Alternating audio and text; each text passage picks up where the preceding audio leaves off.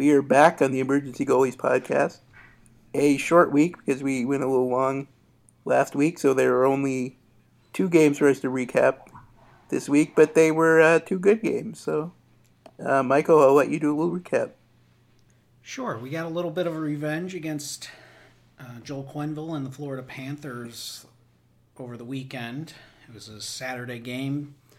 Hawks ended up winning it three to two. Uh, didn't didn't start off real great. Hawks fell behind. I didn't feel like they, they came out real strong, but Jonathan Toews was able to, to get a nice tip in goal uh, kind of late in the first period to tie it up. And it ended up being kind of, uh, I thought, a, a, pretty even game overall between the two teams. Uh, Florida did end up um, with quite a few more shots on goal. Um, they did. Uh,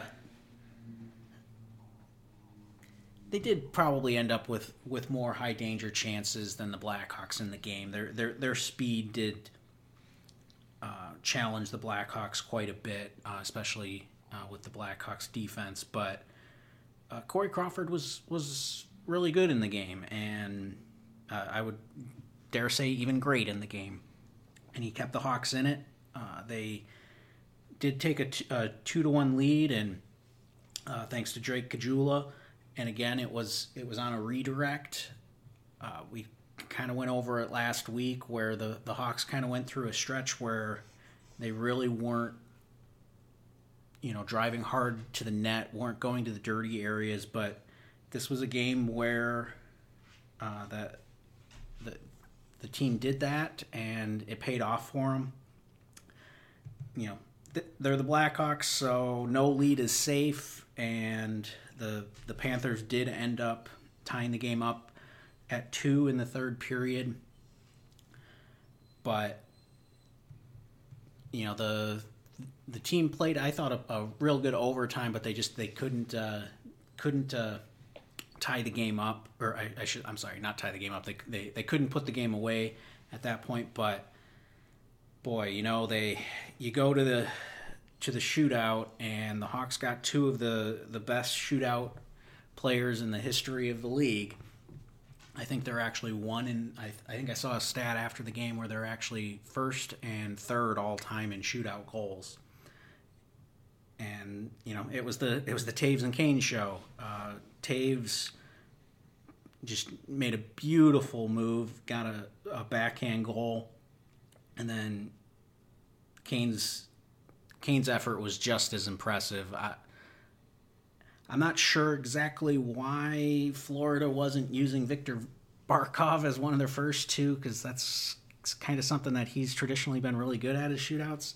I thought it was very strange that they would get into a, a situation like this where, especially after Toews scored first and Crawford stopped uh, the first shot, where you know they it was a, a chance where Barkov wouldn't even get an, an attempt, and that's what proved to to happen as uh, Crawford stopped Hoffman on the second go around, and Kane scored.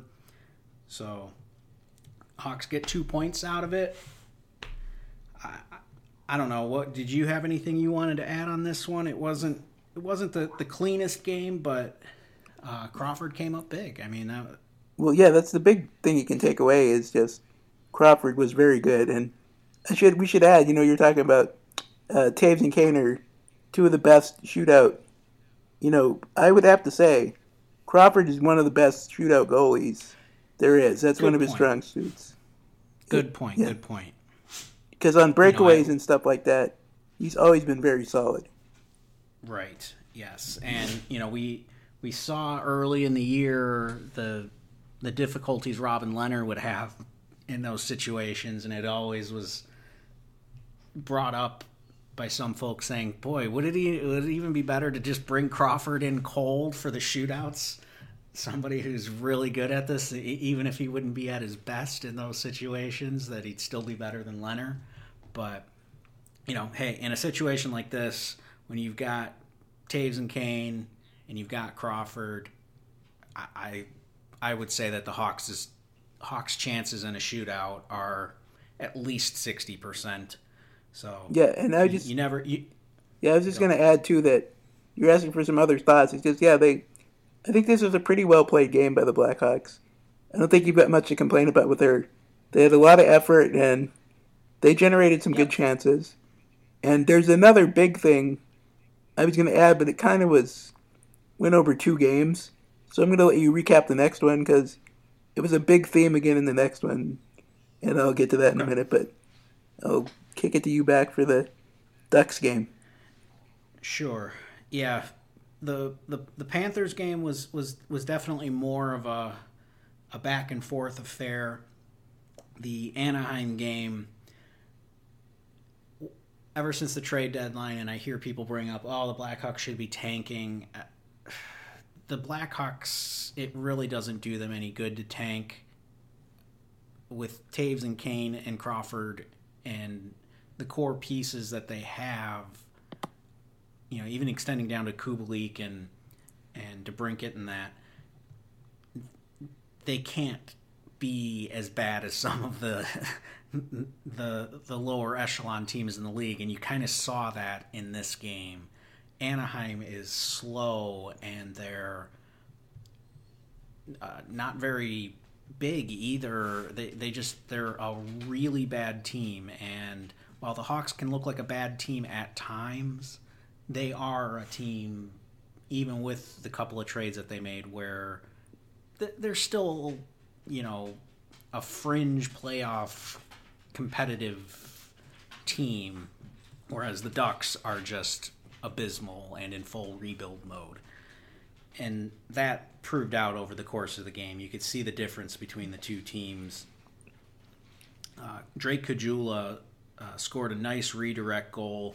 Kirby Dach and Adam Boqvist both made nice individual plays uh, to get the assists. Uh, both of those guys had very strong games.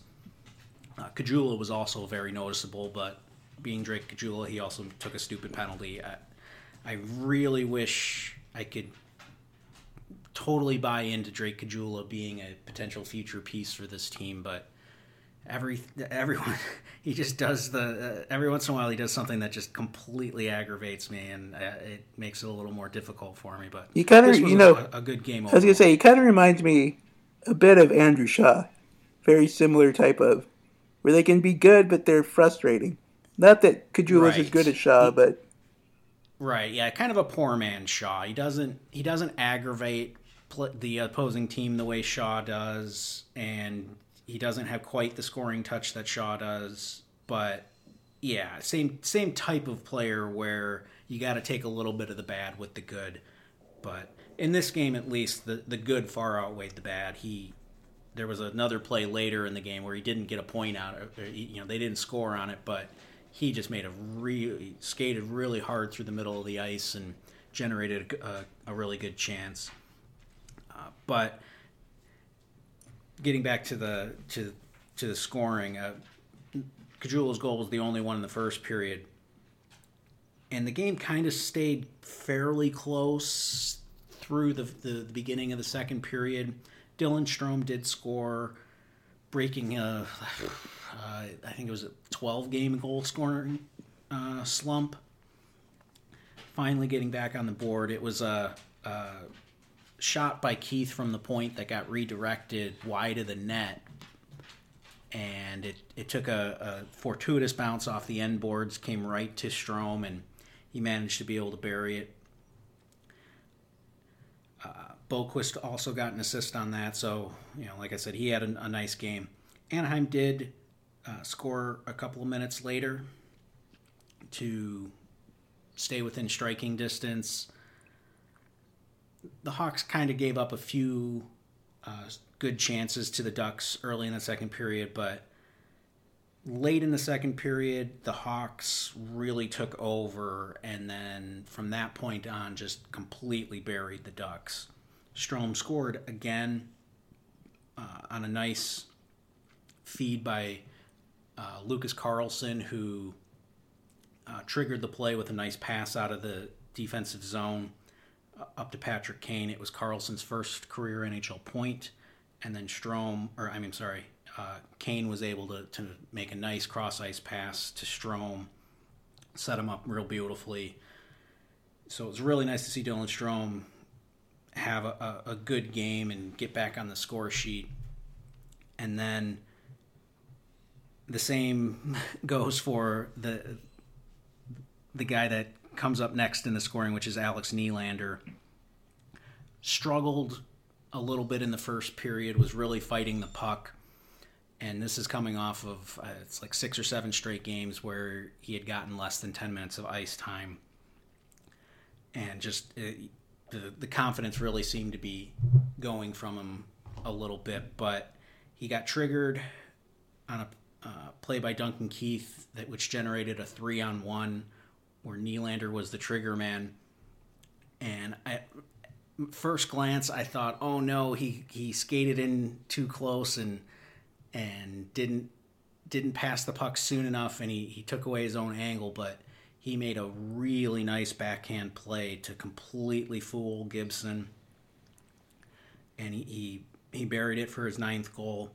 So he, it was a play where, he, yeah, he had plenty of time and space, but you could really see the, the silky smooth hands that he has, and that we would love to see him utilize a little more frequently. And then on the very, uh, I, I, guess it wouldn't technically even be the next shift. On the same shift, uh, after the face-off at center ice, uh, he triggered Patrick Kane uh, on a, a, nice play. Strome also got an assist on it. Kane scored his 29th. So Nylander got a couple of points uh, in about 20 seconds of ice time. And he finished like a plus three. That that line, the Strome line with Kane and, and Nylander, just really took it to the Ducks in that period in particular. Nylander and Strome both actually had hit a post earlier in the uh, second period as well. So just you know three three straight goals, four total in the period for that that line. Anaheim did come up with a little bit of a push in the third, but the, the game was well out of hand. David Kampf ended up scoring his eighth goal uh, late to really ice the game away. But this was just a it was a it was a dominant performance by the Blackhawks and just another strong effort from Corey Crawford, who, whenever the Ducks did generate a couple of high quality chances, they, they made a couple of pushes during the game, but Crawford was there, shut them down. Six to two victory.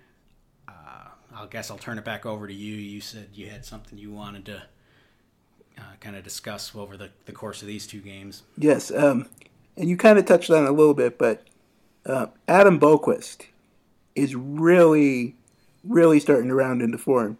He had some like the the Panthers game. That first goal was a terrific pass by yes. Boqvist from the point. He had another play, very much like that in the Ducks game, but and the defense is getting better too. He had a back check on the chance right before that Nylander goal, where it looked like the Ducks were going to get a high quality chance going the other way, and he lifted the stick I don't even remember which Ducks player it was, but to strip the puck and get it to Keith, who got it up for the three on one. But he's just played so much better the last few games that it's really got to be promising to see this from. You know, he's getting playing time now, but he's really starting to round into form. Yeah, absolutely. Um, and you could put Kirby Dach right in that same category. Both of them are starting to impact the game you know, obviously neither of them are finished products yet. They both are still undersized. Uh, you know, for their frames, both of them can uh, add significant weight as they physically mature here. Uh, but you know, their their their hockey intelligence is showing through even as 19 year olds in this league, and it's one of those things where once they they do mature in a few years, those two guys could really be beasts. Um, Dach, in particular, I think he's the type of guy who he could literally add 20 to 30 pounds of muscle over the next five years. And with his his hands and his defensive awareness and his reach. He, he generates a lot of turnovers. He pressures the puck, and he's starting to become more assertive in the offensive zone, play with a little more confidence. And once, and he's already winning physical matchups at this point. He's winning some board battles, but that's even gonna, you know, that's that's the part that's really gonna take off once he gets a little stronger. So Yeah. yeah, I'm really looking forward to what he's gonna be in a few years. Yeah, and he just uh, I will add on to the Boqvist thing too. It's just he's getting more confidence too. You can tell he's making these passes in the offensive zone that are just unbelievable passes. So you can see where he's going to be. But on defense too, he's getting to be very good with his stick. And you wonder if Yes, playing with Duncan Keith, Keith. is rubbing off Yep, on him in a Keith good way. rubbing off. Yes. Yep.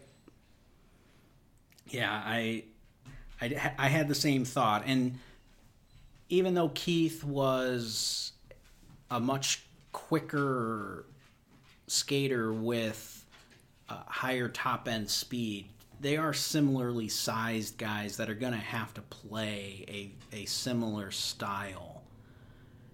Um, the, uh, you know, Keith didn't ever physically dominate anybody. Boqvist is never going to be able to do that either. They're going. He, he just needs to get stronger on his skates, stronger with his stick, and in the meantime, he's starting to to learn how to lead with that stick, take away time and space from the opposition, and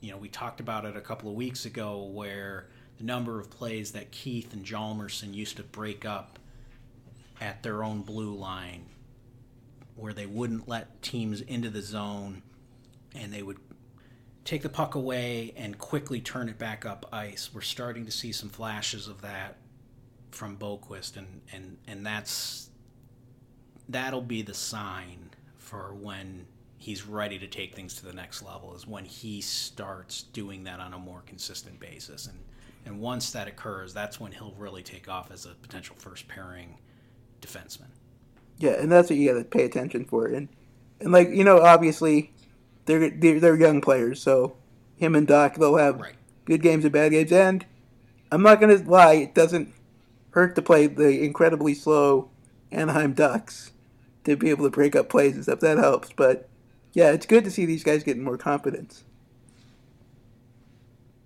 absolutely absolutely So and you know the same same same goes for Nylander and Strome. Uh, there's there's still upside to those two guys. I know fans are a little frustrated with them, but and and it, it extends down to DeBrincat even. I, fans are still uh, frustrated with DeBrincat despite you know the success he had his first two years. There, there's going to be ups and downs with these guys. Um, I mean, I've I've mentioned I I would be open to potentially trading Strome if the right deal came along, and that type of deal would either be for uh, you know a, a really speedy winger that could help the Hawks push the pace a little bit, or for a young defenseman. Um, but beyond that, I'm not I'm not looking to just dump Strome or Nylander or any of these guys. Just you know, kind of stay the course with those guys and just try and maybe move out a couple of the, the veteran pieces in the off season to try and reconfigure some things and go from there and just see where it's at. I mean, we're not gonna we can't go to full rebuild, we can't go to full tank. Uh, the you know the Toews and Kane, Keith, that they're gonna keep the Hawks out of the basement, and you just kind of try to got to do your best to try and develop some young players along with them and, and see where it takes you. And at least in the in over the course of the last few games, we're we're starting to see some positive progress from all of them, and that's something to hang our hats on. And it's and it's translating into wins. So Hawks got a lot of home games coming up. yes, and I will add. That'll Yeah, I will add, you know, the playoffs aren't going to happen. We pretty much, you know, No. there's so many teams, but the Blackhawks schedule, like you were saying, gets significantly easier at the end of the year. I mean, they've got a lot of home games, a lot of games against some not very good teams, You know, they still got to play the Red Wings and the Kings, so they they're gonna they might have a little nicer record by the end of the year than you know you might think. But I don't think playoffs are a pipe dream. But it does the schedule does lighten up a lot. Yeah, I, I think it's probably pretty likely that they rather than uh, finishing with the seventh or eighth worst record, which is what I think they currently have. Uh, I, think they probably slip down into that 10 to 12 range, pretty much in the same spot that they ended last year in. Um, now, that's can be difficult because that's about where um, there's kind of a fall off in uh, the talent level uh, in the upcoming draft. So, unless they completely luck out and win the lottery again like they did last year, there's there there's a little bit of a concern if they if they win a few too many games. But I, I'm not gonna you know complain about that. Uh, like I said, there's it's just it's not feasi- feasibly possible for them to you know finish with a top or with a top five pick uh, outside of winning, winning the lottery anyway. So yeah. So I guess that's a good transition because we had a bit of a short week, only two games, and I mean, do you have any other before I get to the preview? Anything else you want to? so. Yeah, I was thinking like I mean I guess I could ask you about the new Carlsson, the new defenseman, but you have any thoughts on him or? I, I like his his game. Uh, smart player. Much happier with him than I was with. Um. Oh gosh, now I'm I'm trying to blank on his name. Uh, Dennis Gilbert. Oh yes. Uh, far more reliable player. Um, makes plays with his head up. Plays smart. He's got a very limited upside, unfortunately, just because he skates about as well as Olli Maatta does. Um, and uh, in a similar similar style of play to Olli Maatta, honestly, will, will occasionally, um, you know, throw his weight around a little bit to separate guys from pucks, but it's not really a big part of his game. Plays heads up, usually plays pretty smart, but the skating is what's going to kind of hold him back. So, uh, if if the Hawks enter next year with him as a sixth or seventh defenseman, I would be absolutely okay with that. I, I, I think he's a much better player than De- Dennis Gilbert is. So if it's a decision between those two guys for the, the bottom of the roster next year, I'm uh, 100% in the Lucas Carlsson camp. All right. Well, then I guess we will get to the little preview then because it's a three game week for the Blackhawks and they do have a back to back again. It's been a while since they had a back to back, but uh, here we are. Um, they play Thursday night, which is the day most of you will listen to this podcast. Um, they welcome Edmonton to the United Center at 7:30, and well, the Blackhawks just played Edmonton, and they played them pretty close, but Edmonton, of course, won late, and I don't really have much more to add on that. But we just saw Edmonton, and then the next night they travel to Detroit to play a team that, as if you can remember back a month ago when the Blackhawks played them, a team even worse than the Mighty Ducks. They are truly awful, really bad. I mean, yeah. if you want One to talk about worst yeah. teams that the NHL has seen in a long time, yeah, if you want to talk about tanking, this is your tanking special. But uh, they go to Detroit at six thirty on Friday to play the Red Wings, and then they have a day off and welcome the St. Louis Blues to the United Center, and that's a six thirty start in Chicago at the United Center. Obviously, the Blackhawks and Blues have played some entertaining games this year, so that should be fun to watch anyway. Yeah, if it's a repeat of the last game, I I'd be completely fine with that, even if the Blackhawks end up losing again, uh, like they did. That that six to five game was highly entertaining. From what was that last week? I think it was. Yeah. So, as as we're saying, you know, there's playoff chances probably not good, if impossible, but. You can watch some of these young guys keep developing, and there is some exciting stuff going on with this team. So, and they're winning. That's yeah. always fun. Right. Yeah, and you know, to me, the silver lining, if they do end up winning some games and dropping in the draft or, you know, whatever, I know a lot of people are, will, will be rooting for them to lose, but if they're winning games because the young guys are producing, there's really no downside to that. I mean, if if guys like Strome and Nylander put together a good 10 to 15 games at the end of the season, where Adam Boqvist and Kirby Dach continue to assert themselves, there's no downside to that. That means you know that that that means that your young guys are may potentially turning a corner, maybe building themselves up, and and becoming potential core pieces sooner.